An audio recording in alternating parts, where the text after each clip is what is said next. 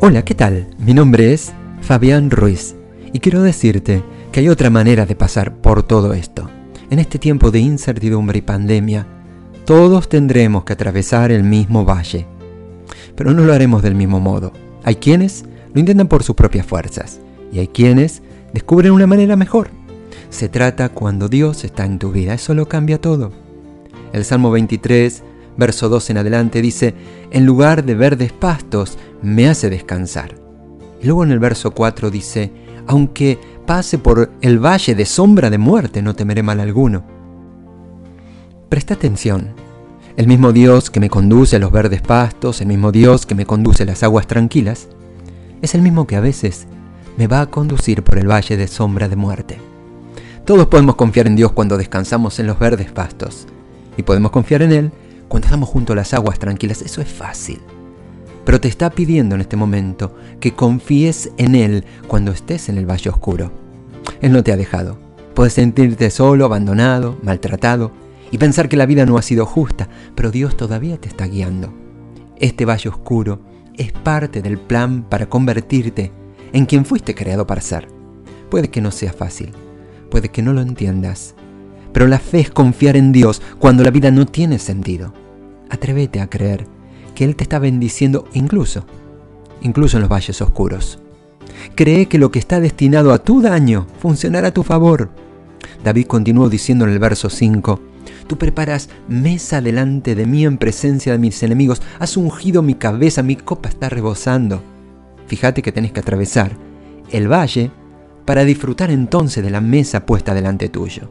Tenés que atravesar la soledad, la enfermedad, la traición, antes de recibir esa unción fresca, ese nuevo comienzo. Tenés que atravesar los campos de los pastores, haciendo lo correcto cuando está sucediendo lo incorrecto.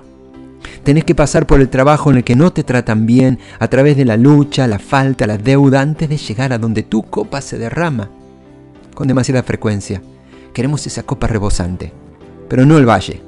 Nuestra oración es, Dios, dame más favor, más influencia, mayor unción.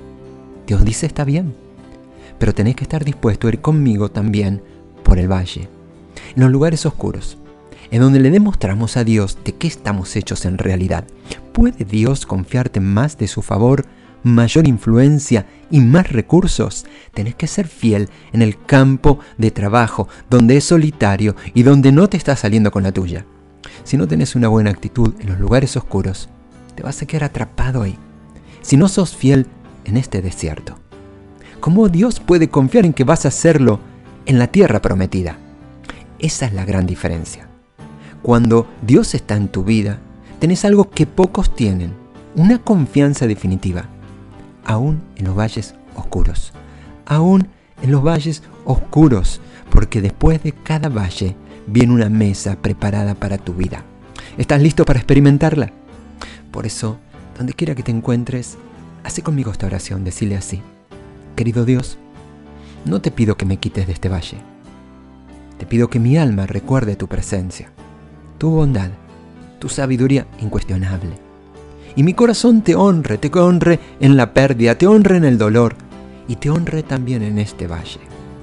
En el nombre de Jesús mi Salvador. Amén.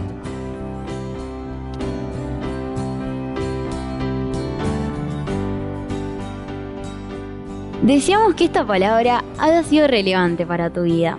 ¿Querés conocer más? Envíanos un WhatsApp a Conectar a la MEDA al 215 17 80 81 o podés visitarnos en San Martín 2020, Ciudad de Mendoza, República Argentina.